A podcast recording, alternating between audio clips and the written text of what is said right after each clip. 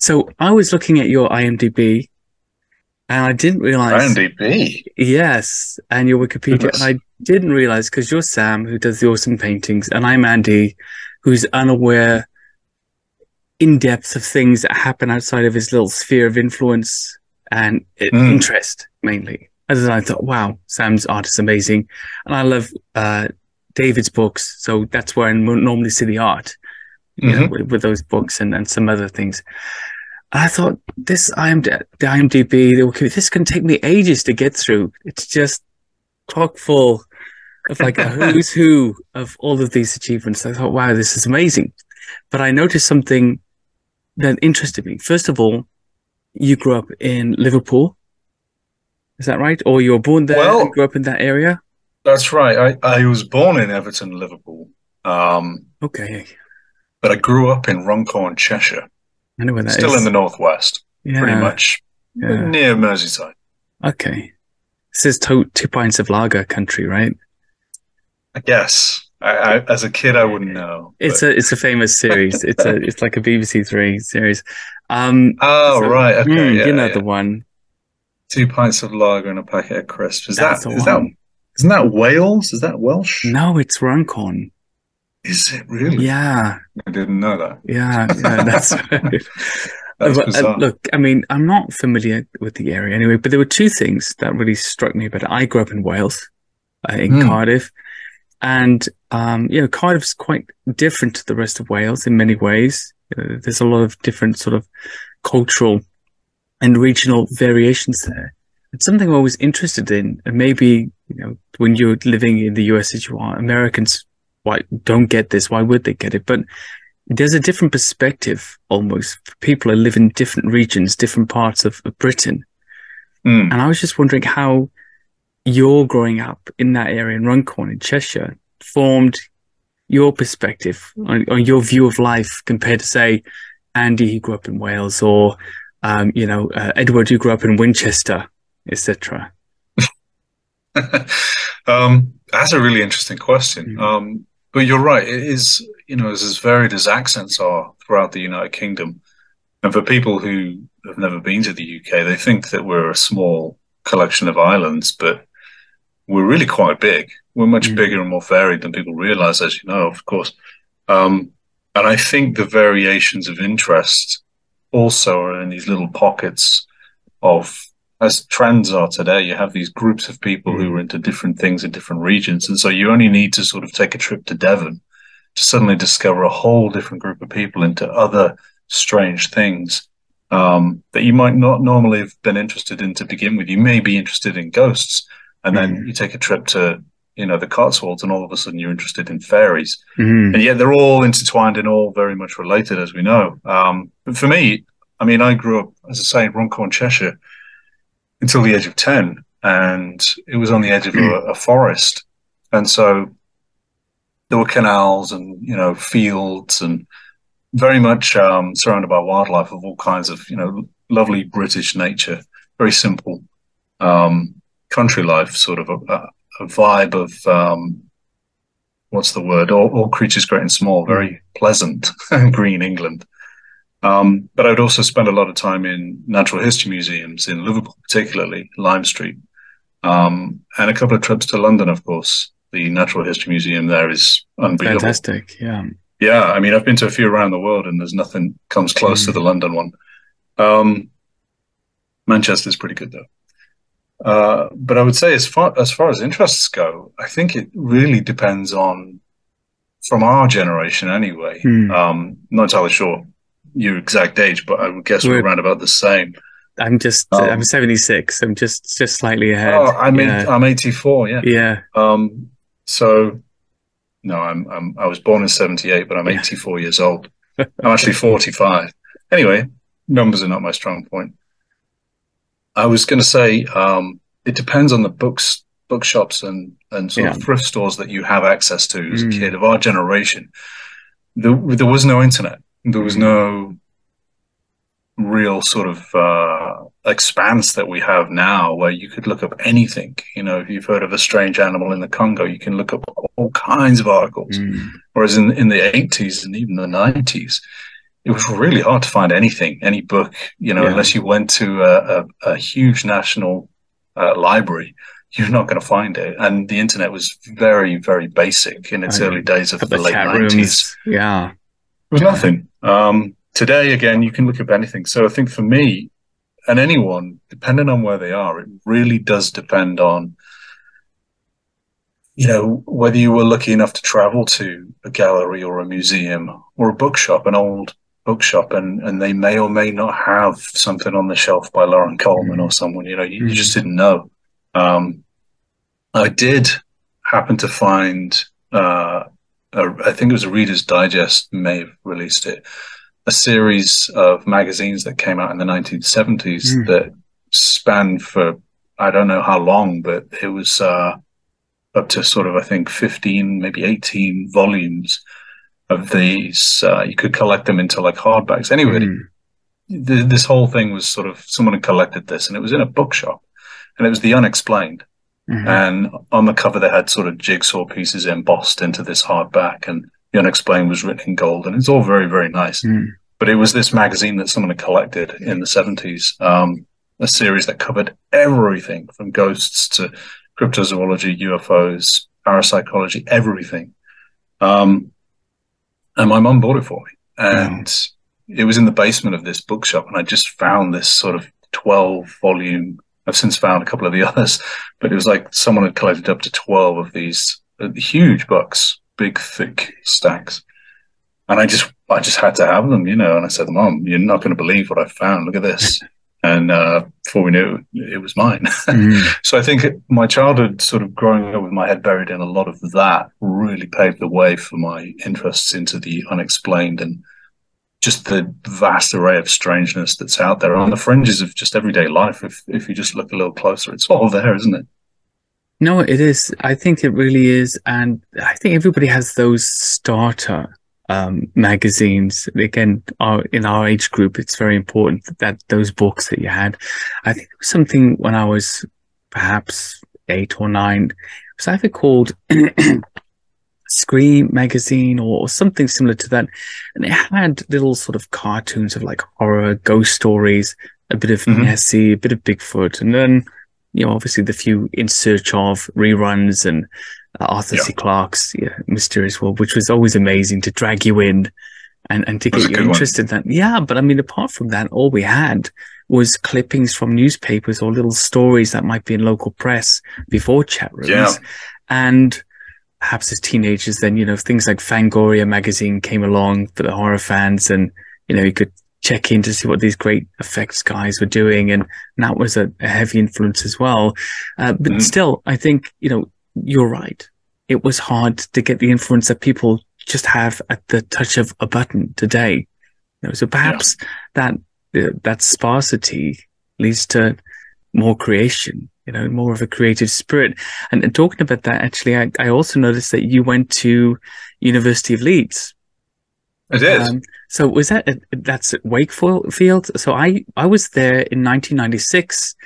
Um, I had a girlfriend who was in staying in I think Bretton Hall, and she was part of the art university there. So we used to go to the sculpture park oh, nice. all the time, which you're probably very familiar with. That's cool. Yeah, I've never Yeah. been. Really, yeah. I I'm thought you must it, have I- been. It was um. No, no. I was I was in the city of Leeds, right? in the Okay, so there was Um, the Wakefield was the one that was kind of out on the, the outskirts.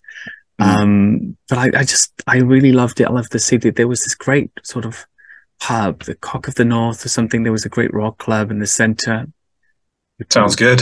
You don't know it. I'm- I was familiar with Bradford Rios. Um, okay, okay, I went across there for a few for a few shows, but uh, Okay. yeah, okay. There you go. There you go. The, the, all of my all of my Small world. signposts, all of small world, but all the wrong signposts actually. Well, you know, I think it, it but going to that sculpture park, I was going to say it must have had a great influence on you, but it clearly didn't. Um, No. but you know, it's it's an awesome. It must be. It's an awesome university to have those facilities uh, close by, and um and knowing some of the artists that I knew that came out of there at the time, that was really really fantastic. Um, I think there's there's another aspect of that though, and what I kind of people I met there are artists were also really into music. But since I've, I suppose, been uh, sort of like a, kind of the closet as a cryptozoologist in, in 2016, I turned my hobby into a, you know, a, a semi career of some kind. I noticed that the conferences that there was a more of a triangle actually between artists, musicians, and cryptozoology.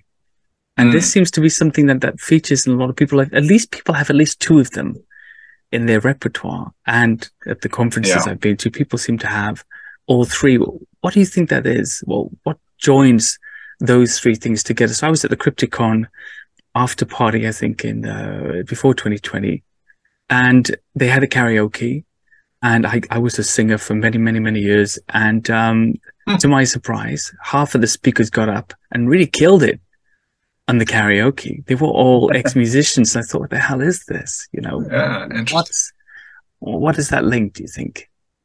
I think it's just, um, they're all cut from a different cloth, really. It's, uh, or the, the same cloth. Um, different from, I would say regular people, but, um, I heard a term, you know, the last couple of years, N, NPC, non-player characters that oh, sort of are, with, are within a game, you know. I understand what that is now. So and so you solved it for me. Yeah. If if you imagine like a world where you're the the only thing mm. that's important, and let's face it, we're all number one. But ah. uh, it's it's all our own experience, isn't it?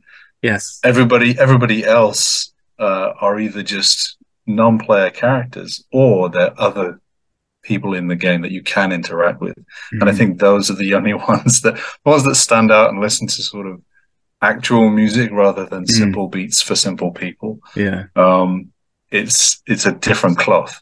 And I think everybody who's into monsters and um, more bohemian lifestyle art and music and everything else, it's all the same world. Mm and everybody outside of that who are sort of into numbers and money and cars and stuff and skyscrapers it's just kind of a dull existence. To me anyway it's uh, i'm sure there are people out there that live and breathe it and love it jump out of bed every day to make money but it's not it's not what i'm from. Um, i i'm definitely aware that there there are more people into rock music and cryptozoology as you mm. say then there are people into cryptozoology who also do accounting. Like it just doesn't seem to fit together. Yeah, yeah. I haven't um, met many cryptozoology researchers who are also accountants, perhaps fans, but yeah, not, not the not the accountant cryptozoologist on the weekend. That's not that's yeah. not a common one. And I think I think also I don't know what it was like for you as a kid, but I've I've mentioned this in the past before. Um, for me, anyway, I think there are two types of boys um, maybe girls too, you know, on a, mm. on occasion, who either play with dinosaurs and dragons mm. and monsters, or they play with cars and spaceships and robots. Yeah. And it's it's one of the two. It's very rare you'll find someone who's into both, mm-hmm. um, unless they're a spoiled child. Um, maybe uh, someone who, who has their fingers in all different kinds of creative pies would probably be that person who mm. had access to everything as a kid.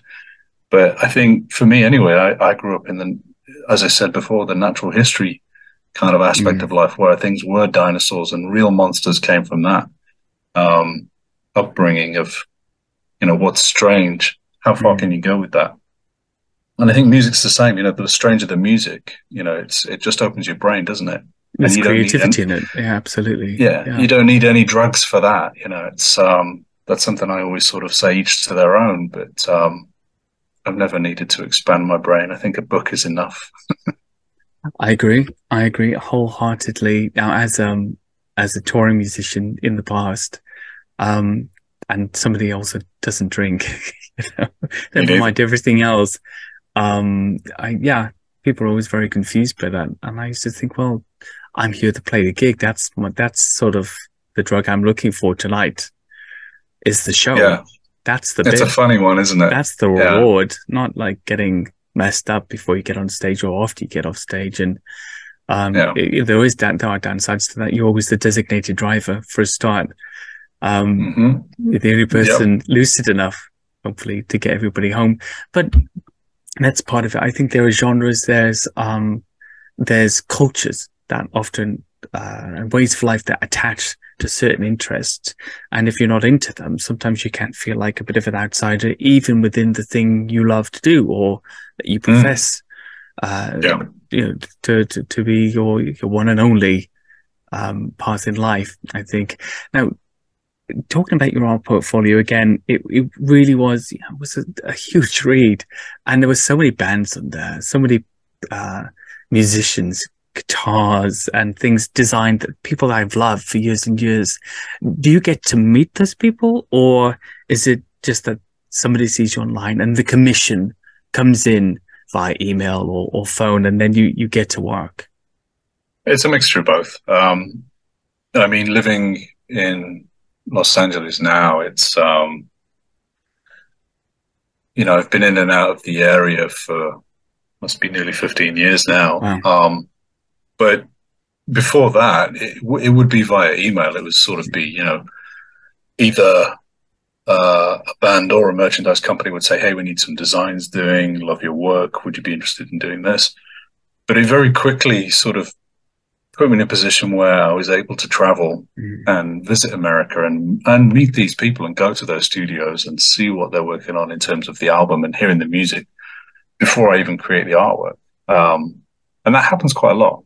Um, being out here now, I just worked on the new um, Filter album. Mm. Uh, Richard Patrick, formerly of Nine Inch Nails, he's mm. incredible band. Filter has a new record coming out, and of course, I'm good friends with Richard for a couple of years now. And so he just called me up one day, and that's another example of how it happens. Someone might just phone you and say, "Hey, we we need some artwork. Are you mm. on board?" Um, but in the past, I've also just reached out myself and said, you know, I really like your music. I'd love to be a part of that history that you're creating and be a part of that legacy. And I'd like to offer my skills and marry the two in a sense. Um, mm. And, you know, quite often they'll say, oh, wow, thanks. We like your work too. And, and it, it, sometimes it surprises me that they've even heard of what I've done.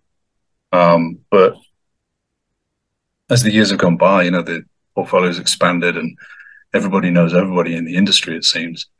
And so I've sort of landed myself a sort of strange position where now, if I were to look back at my teenage self at university, mm. um, with a picture of Rob Zombie on the on my bedroom wall, you mm. know, from from a Kerrang magazine or whatever, uh-huh. where he had the big claws costume thing. I had that on the side, inspiration. Um, and then years down the line to to meet him a few times and to do artwork that's ended up in his albums or t-shirts and tour posters kind of thing is it's weird. You have to pinch yourself because I, if I were to go back in time and say, "Hey, you'd be doing this mm. in you know twenty years, twenty five years," um, I I might not believe it straight away, but I could dream that, yeah, oh, I look forward to that, you know, because um, it is always, I wouldn't be surprised, but I'd be um, incredibly excited that it did happen. If I were mm. to go hmm. back and say, yeah, you you actually did it. and I guess, uh, um, you know, so there must have been points along the journey where things didn't seem so certain. You had to go through some elements of, of, um, prospecting, of struggle to get where you finally arrived um, at?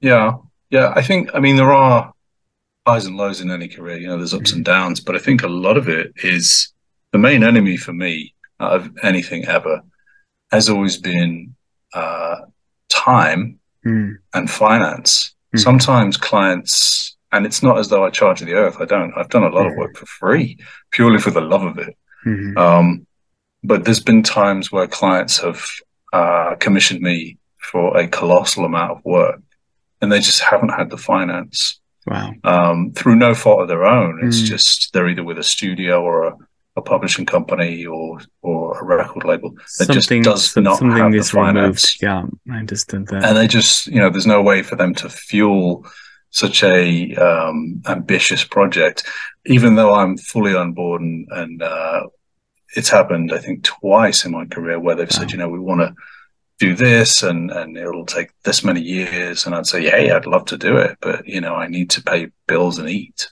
mm. and if the money's not there then logistically speaking i could want it until the sun burns out to mm. do it and be happy to do it but sometimes logistically, I think that's that's really the only downfalls that I've ever come across is just the lack of.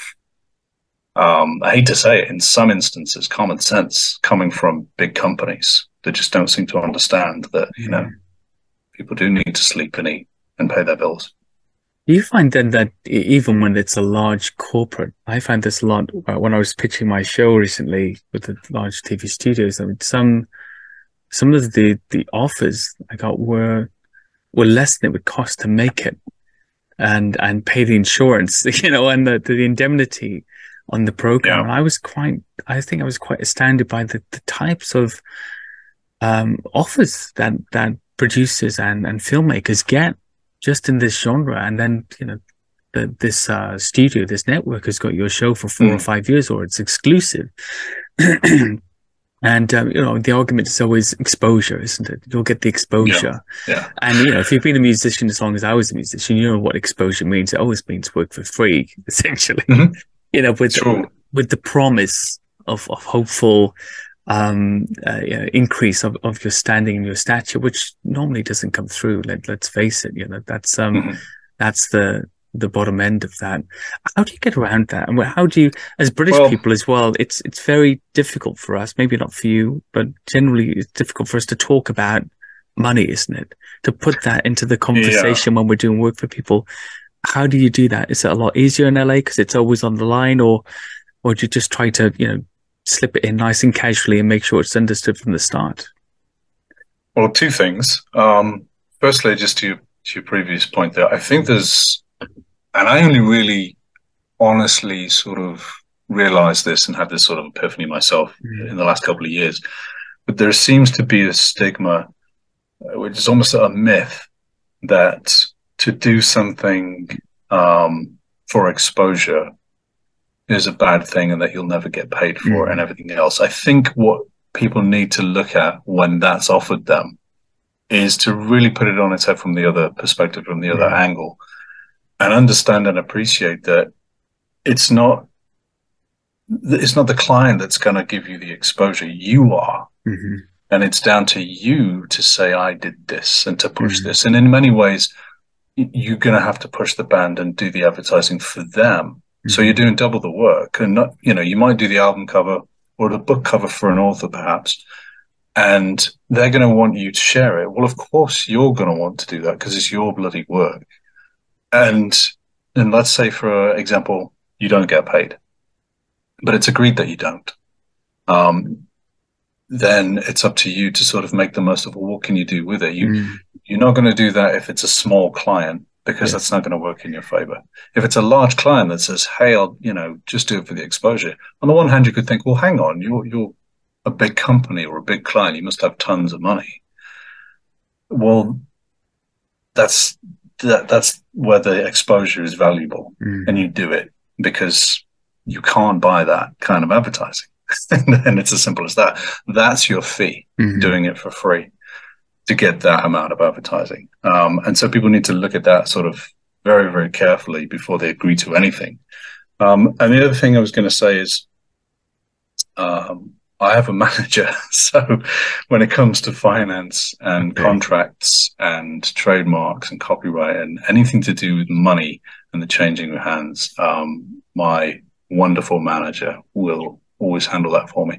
And not, not always. There'll be things where I'll just handle it myself, where I'm quite confident to say, oh, I know this person. Um, like Richard, for example, you know, I have a rapport with him and we have our arrangements. And, you know, there's several other clients that will come back to me over the years and say, Hey, can you do this? Or I'd like to work with you again. You know, it's been a while. Let's do something new. Um, but if there's a new client, if it's a big client, it's a publishing client, mm. uh, that's global, my manager will handle that. Um, but it's also important to sort of understand um, even with the the big and small fries, that if you create a piece of artwork, it's uh, or writing or music, whatever you do, it's your work until mm. it's signed over in a contract uh. to somebody else, even if they pay you mm. and they use it and they say, you know, hey, we'd like to, um, you know, have a have a this song featured on our, you know, film or this you've written this article for this magazine mm. or you've done this this cover for this album or this documentary or this post or whatever or this t-shirt design. If if they've paid you and you say oh great yeah you can use it. That's that's great. That's the the sort of gray area where a lot of people get uh lost and confused. And uh, it's it's a tricky situation when you mm-hmm. have a client that will hire you for something and then you'll see it used indefinitely forever. Uh, now you can let that go and say, "Hey, that that's fine," or you can really get down to the grits of it and have a contract and have them buy it out. Mm. And you let it go and, and do whatever you want with it. There's so many different things, and there's no one rule. You have to sort of, um, you sort of really gauge and agree with who you're working with. How big are they? How how important is it to you that yeah. you work with them? Do you even like their work? You know, okay. are they going to work for you? Um, so there's a whole myriad of different situations, but contracts are a big one. You know, got to be careful with that. Well, that's that's very interesting. Of course, having a manager really helps uh, in that yeah. circumstance. Architects design houses, but builders build them, and you have to have the right man for each function, right? Yeah. So that makes exactly. sense to me.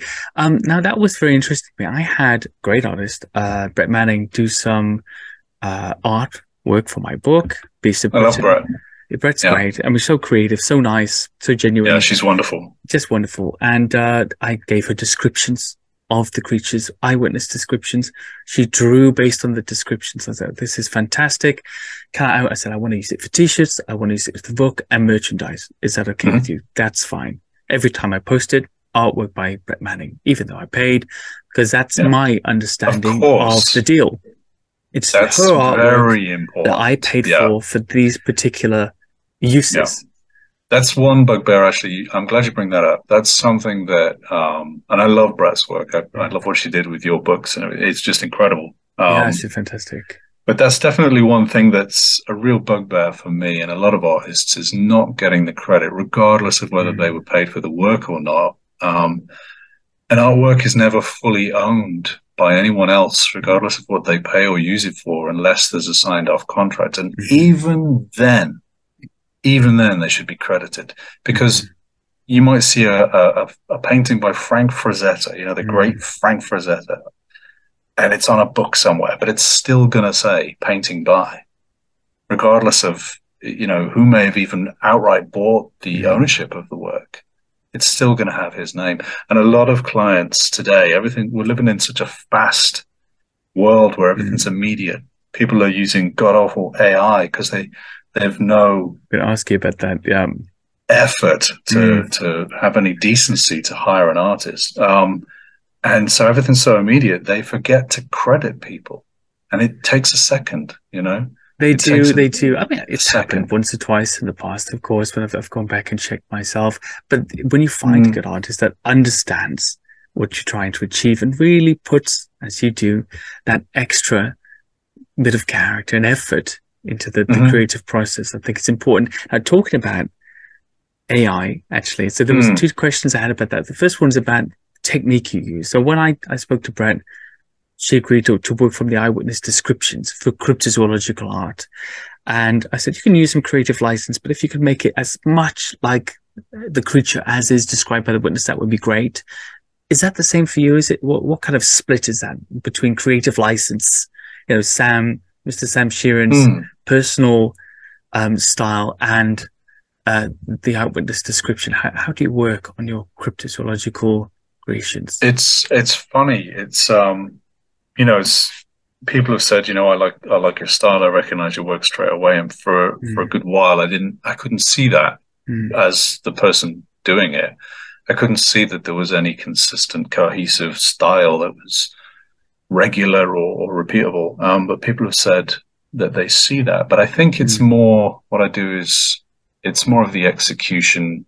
And people might say that's the same thing, but um, there's no telltale sort of twist mm. or embellishment or exaggerations of a t- particular thing. You know, there was a I forget the guy's name, a famous um, wood carver sculptor. He he would always carve a little mouse in the corner of a table leg. Mm or a church pew so that you knew it was his. It was like his signature. He would add that little hmm. piece.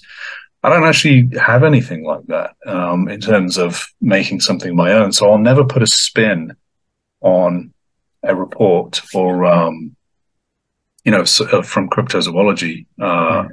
any kind of cryptozoological description, I do try and keep it as base to natural history. If anything, I would maybe look at it as though how would this appear mm. if it did live and breathe? What would the biological parameters be in terms of how it should look if it were alive? I think that's maybe the only thing that I would put yeah. on it.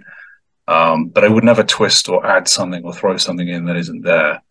Um, I think it's important to be true. There's a lot of people who, particularly in the AI community, who will uh, throw in all kinds of nonsense to mm. create these Bigfoot images to to promote their you know channels or their Patreons or whatever, mm. which I also find pretty disingenuous when you when you're you know you're asking people to support you but you're not supporting artists it's i find so that really ironic and it's, just in the last three weeks it's an oxymoron just, isn't it it's killed you know? me in the last three four weeks just seeing every yeah. single podcast every single especially these um sort of you know terror in the woods type posts that people are doing on youtube and yeah. the thumbnail always has some person and they're sort of you know scarred and broken up and behind them is the the, mm-hmm. the, the terror and it's already a format. And because the al- algorithmically people stick to formats because they get attention, the originality is drained out of the process already. And I've, I've already seen some abysmal yeah. AI art. And so far, I think you, even when it's very, very photographic, in essence, mm-hmm. you can tell. You know, it's the same when CGI Straight away, you can still tell it's not, yes, yeah. soulless. It doesn't have uh, depth and there's something it looks not to me, Yeah, it looks to me as though um, it's either how how you would look at sort of a video game graphics mm-hmm. and know straight away that it was a video game and not real life. Mm-hmm. Um, even you know whether it was some kind of RPG or some wrestling mm-hmm. game where the characters are supposed to be realistic and you know if you look at the early PlayStation games, mm. everything was very blocky still. Um, but you could still even tell now that it's a video game. And I think with AI, it has that same sort of yeah essence. You look at it and you just think, well, there's that AI video game thing. And I wouldn't even call it art. I'd say AI imagery. Mm-hmm. Um, and it's, uh, yeah, it's really disheartening. What annoys me is people sort of stepping forward with, uh, all of a sudden sort of several hundred images that they upload onto their Instagram, and all of a sudden they're a, an overnight artist, mm. and they get really defensive about it, you know, and they say, "Oh, yes, I am an artist," and you well, just think, I, "Oh my goodness." yeah, I wanted to have your you know, opinion have you, on that.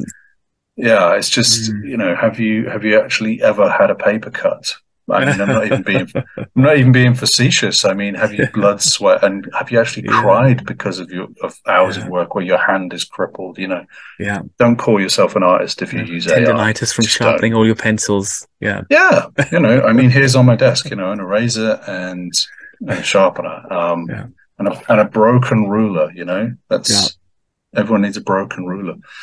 Um, but yeah, AI. You know, people would say, well and friends of mine have said, who are fellow artists, have said, um, you've got to move with the times. This mm. is just evolution. They said the same when Photoshop came along and you used yeah. Photoshop, you know, for, for your work.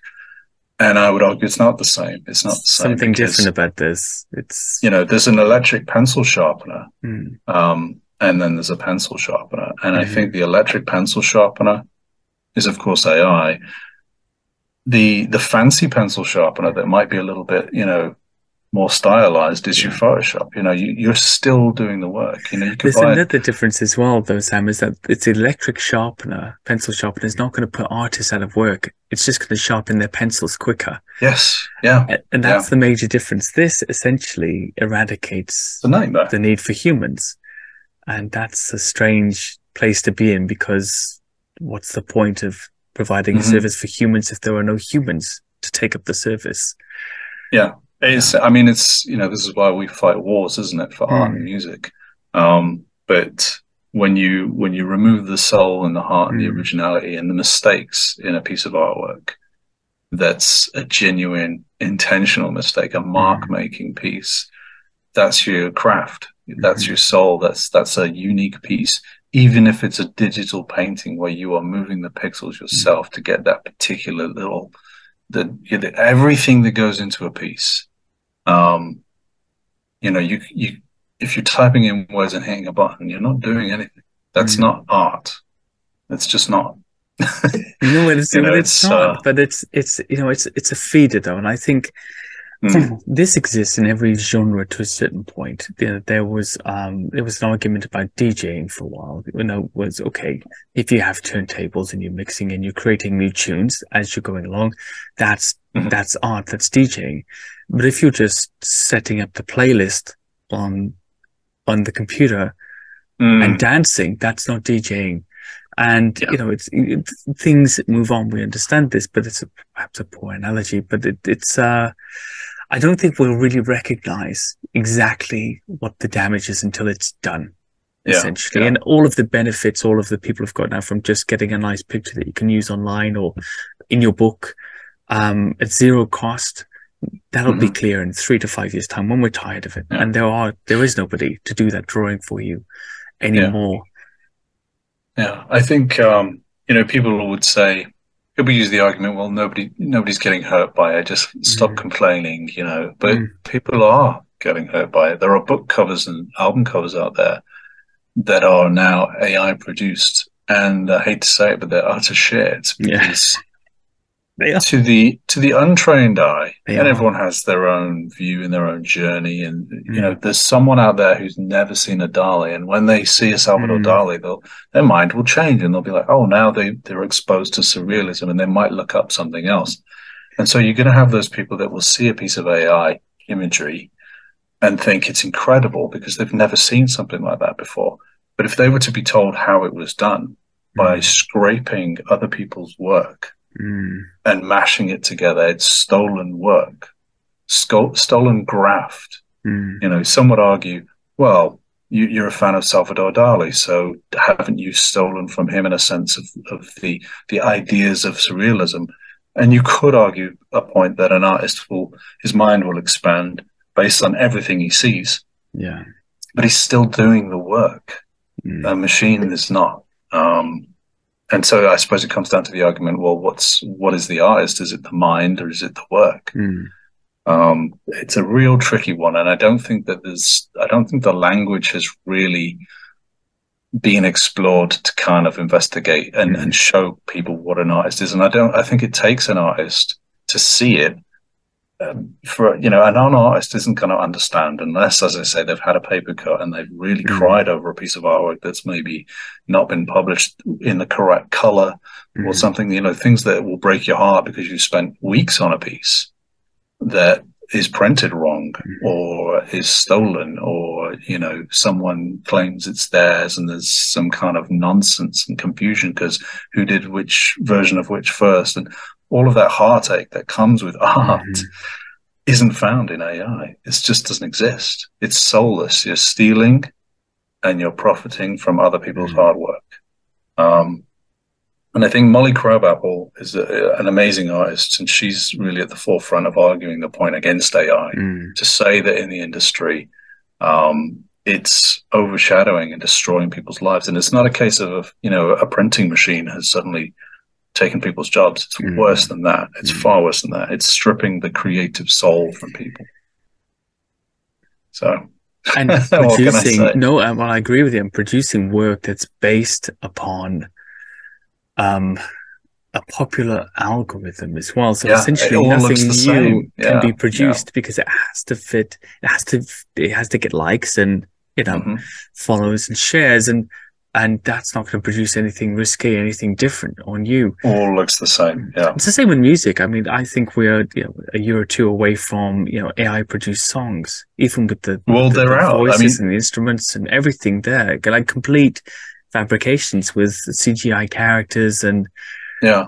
Just it was a mix up last week. Yeah, uh, I think it was. I may have seen it on Twitter. I hate Twitter, but I caught a story on Twitter. I think it was the artist Drake Mm. A song, a, a, song had been released. Yeah, they've done some, Yeah, mm. and it was streaming all over the place. And then mm. his label had to pull it all down really quickly, even though like thousands and thousands of dollars had been made um, from this popular track that wasn't even him. Wow. Um, So they'd we're sort of already taken there. his voice and they'd Yeah. modulated it and changed it. So it's already happening, um, which is crazy, really, when you think it's about it. crazy that it's gone that far that we have that kind of technology and yet we're still Hmm. so stupid stop treating people like like um like idols and you'll you'll stop being disappointed you know basically they're all Yeah. humans as you've discovered on your journey through uh you know um yeah. well working with some of your heroes as Absolutely. you mentioned you know and Yeah, yeah. that's the, the thing that always happens finally you meet these people and Hmm. um, they're just people. Like you're a person a normal human being that's doing a job that somebody had to do that they were good at. And Yeah. was up It's a and coming aspiring artists they'll meet Sam Shearon and say oh gosh you know like i'm working with Sam Shearon. And that'll happen. And it's a, a funny thing. And it, it was strange. He was so human. Because he's a human. So Yeah, yeah, yeah. I'm a big dorky nerd. At the end of the day, you know, I like my dinosaurs and uh, i love dinosaurs yeah yeah, I like my toys. So yeah, I'm definitely, um, I would say, a regular guy.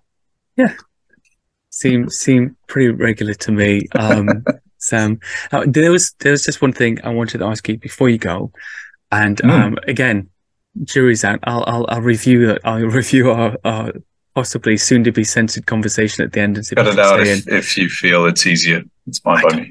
I don't mind it. But all. if you want to talk about something else, we can well, I have do. some more I think time. we should we should um we should get onto a few other bits. One of the things actually I'm, I'm really really interested in is is the theories on the taxonomic identity of Bigfoot and other cryptids like Nessie and the, all the, the the main types, lake monsters, sea serpents, uh, Mm. hairy humanoids, etc. Do you have any opinions on that? Do you have any ideas? You know, there's this whole religious aspect sometimes to to uh, the philosophies of cryptozoology. There's the woo believers, paranormalists, and then flesh and blood um, uh, researchers as well. Do you fall Yeah, on any yeah. side of that particularly? I do. Um, I think it comes in waves of popularity when someone has a new idea that uh, suddenly goes viral because it's been said in a different way, Mhm. um, much like the explosive phenomenon of the dog man. Mm. Um, a number of years, I mean, you could even say 10 years ago, it didn't exist in a sense. It did. It was around. But over the last, you know, maybe three or three or four years, it has uh, just become this ridiculous phenomenon where it's everywhere and everybody's seeing it. Um, and that's a, just one example of a sort of um, a viral term that spreads throughout the cryptozoology community. But in terms of Bigfoot and the paranormal or the woo or the, the spooky side of things that can't be explained versus natural um, variations of undiscovered great apes. You know, you have those two kind of the weird and the, the sensible in a sense. Um, I think what happens for the most part is there are so many different um, variations on the phenomena from the description of, of let's use Bigfoot as an Mhm. example of the Bigfoot itself. There's so many different variations. You have your sort of general consistent sort of it's very tall, it's very bulky, it's hairy, it's man ape-ish. But then there's all these different kind of variations. Some say it has a human face. Mhm. Some say it looks just like a gorilla, but walking upright like a man. Some some say it was aggressive. Some say it was gentle. There's so many variations, and then you have the few, but the this it's like the dogman. The more people talk about it, the more people either make up stuff because they want to be a part of it and they're influenced by it and they enjoy the mythology and want to be a part of it, or they've genuinely seen something and they're starting to come forward because other people are coming forward and they think it's okay now to talk about it, even though it really was weird. And those are the ones with the flowing balls of light or Bigfoot seen with a UFO or strange lights in the forest kind of aspect, or a hunter will shoot one and it will disappear in a flash of light. Um, all of those strange Bigfoot stories, Mm. the very paranormal accounts, um, are the ones that people will say, well, there's more to Bigfoot, and and I put this in a sort of a level of well, it's just an excuse. People get lazy, um, and they kind of throw away any reasoning to really explore an answer mm. um, by saying, well, Bigfoot can't just be a normal creature then because of all of this. There has to be something more to it. And that will explain why we never find a body or we never know where they are, or sometimes the footprints will just end and there's nothing there. And, and I think when people suddenly just say, well, it's just weird, they throw it all out. Mm. And I think there's a huge for me anyway, a, a, huge chunk missing that hasn't been explored and researched. When people just go, "Oh, well, then it's just paranormal." Mm. Well, then you're just putting that thing on it. Like to say a ghost is, um, you know, it's either an intelligent spirit that's mm. trapped on this earthly plane, or it's a recording trapped mm. in the fibers of a building. Perhaps you know, it, people will put it in these categories, but I think everything to do with the supernatural or the paranormal, two very different things, is you've, you've either got an undiscovered or rediscovered species or um, something that should have died out a long time ago is still found alive or was classified extinct is now walking around in the outback maybe or you've got a a completely brand new species, um, which we find every day insects, birds, reptiles. They found uh, another species of bird last month, last week, maybe, that has poisonous feathers. so, I mean, that's just, mm. I mean, you could say, well, that's paranormal, you know, mm. um, it's super nature. Mm-hmm. This bird has developed a way that if a cat were to jump on it, the cat's poisoned before the cat even eats it. It's it's soaking up toxins from its mm. feathers into the paws of the cat, and the cat will have an, a reaction. So this bird has evolved and developed this wow. unique way of defending itself. And when you have um, monkeys out in the Far East that don't have a nose, where mm. you may have seen them, it's just a hole mm-hmm. with a slit down the middle, where it looks like a skull face. Mm-hmm. They've evolved so differently because of their climate, because of the you know the areas where they live and the the weather and all of the the food they eat, their social behaviors, all the different colors that they display on their fur. Every animal out there that has a little bit of a strange uniqueness once was a cryptid that someone had seen and described, and they would say, "Oh, that's just so weird; it couldn't possibly mm. exist." The giraffe is a perfect example the giraffe is a 20 foot tall monster. Mm. It has spots like a leopard. It looks like a camel. It has two horns on its head, but on the ends of the horns are these solid balls. Mm. It has long, long legs, but its neck's a, a really long neck, but it doesn't have a long tail. And it eats grass and it has cloven hooves. Well, that sounds ridiculous, but that is a giraffe. But when they brought that description back, they called it a camelopard, a camel mm. leopard, mm. because they didn't know what else to call it.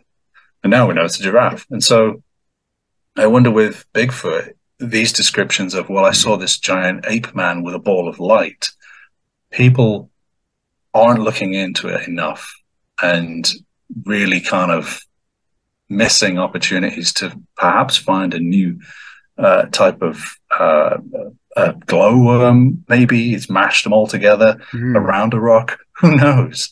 Um, maybe they, that's the way they, you know, mate by showing like the nice glowing ball. Look at my mm glowing balls. Who knows? Um, but I think people throw too much out with paranormal and just say, "Well, it's paranormal," and that's the end of it. They don't. Sorry, it was the glowing enough. balls. They got me. It's yeah, yeah. I mean, we all we all have glowing balls once in a while.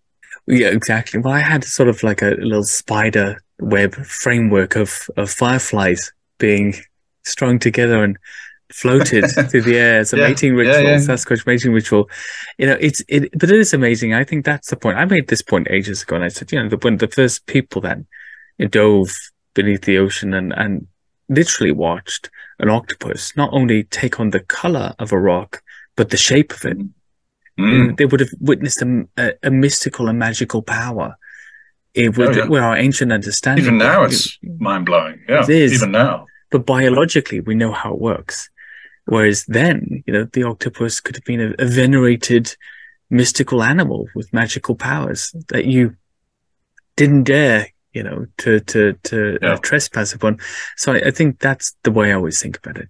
perhaps they do have Yeah. some abilities, infrasound and other things that people speak about. Um, cloaking, that's, yeah, it's a bit of a far out one, but who knows? You know, who knows Yeah, how well, these I- things work? cloaking is is, Yeah. is one that I've heard Mm. uh, a few times from people. Where if you take the polar bear, for example, is on first va- value Mm. looking at it, it's it's white.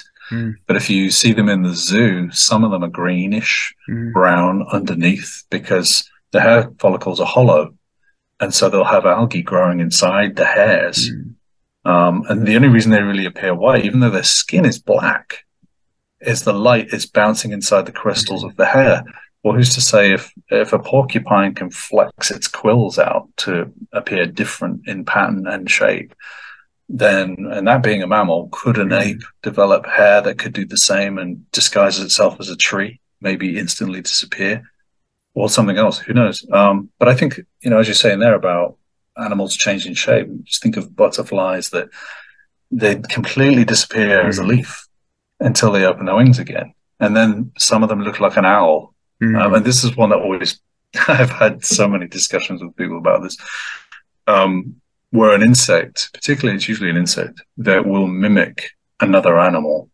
Um, you may have seen the caterpillar that hangs from a branch and its head kind of puffs out and it looks like a snake and it even has eyes mhm. on the side of it. Mm, and it moves like a snake, but it's a caterpillar. And I've always argued, um, how does it know what it's doing and how, and that's a choice. That's not evolution. How does it know knows what a snake looks doing. like?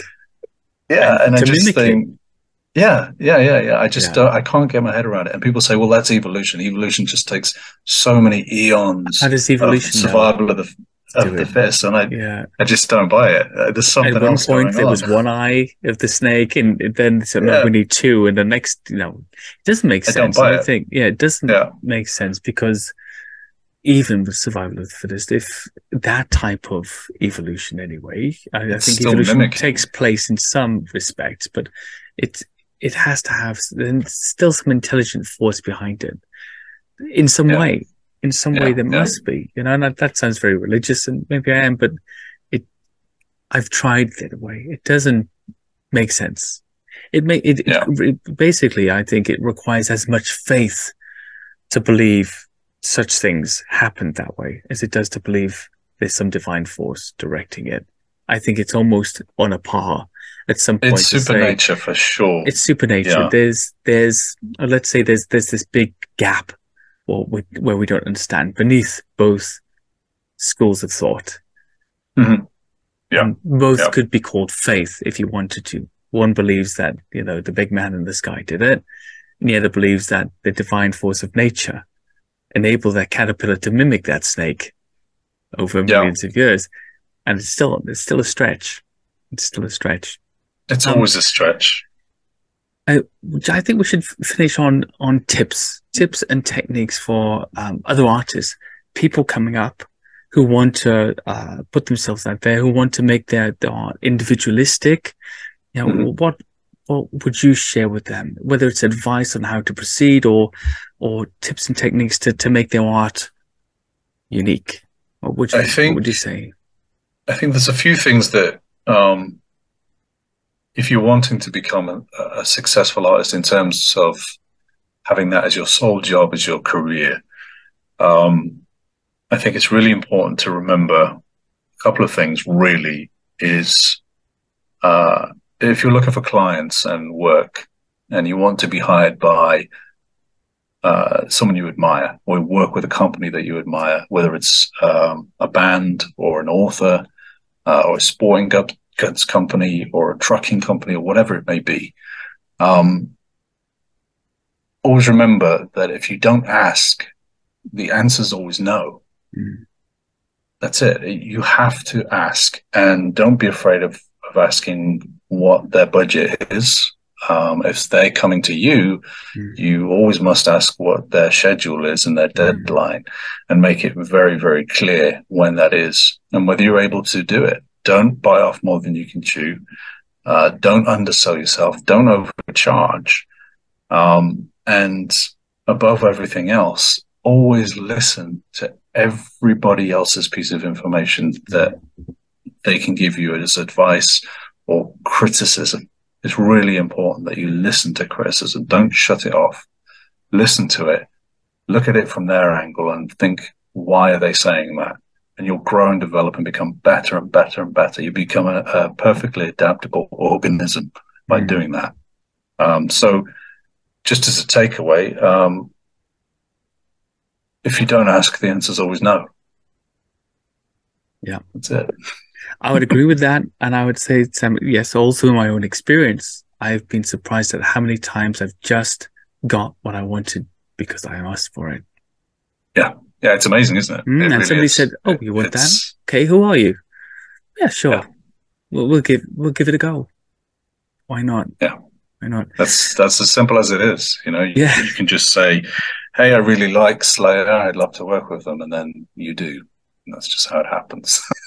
The dream, living the Yeah. dream. I mean, as a as a former uh, metalhead, as a complete rock fan, as I was for many years, now listening to ancient Greek sonnets in the afternoons.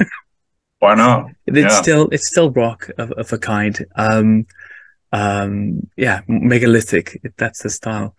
Um, yeah, I, I think that you know that's great advice, and you're living that life. You're doing it, um, you know, better or worse, and uh, it's, it's just been a pleasure finding out all about how you got there. Sam, thank you so much.